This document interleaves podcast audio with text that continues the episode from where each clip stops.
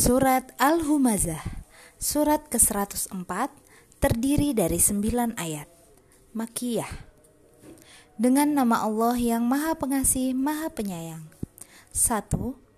Celakalah bagi setiap pengumpat dan pencela 2.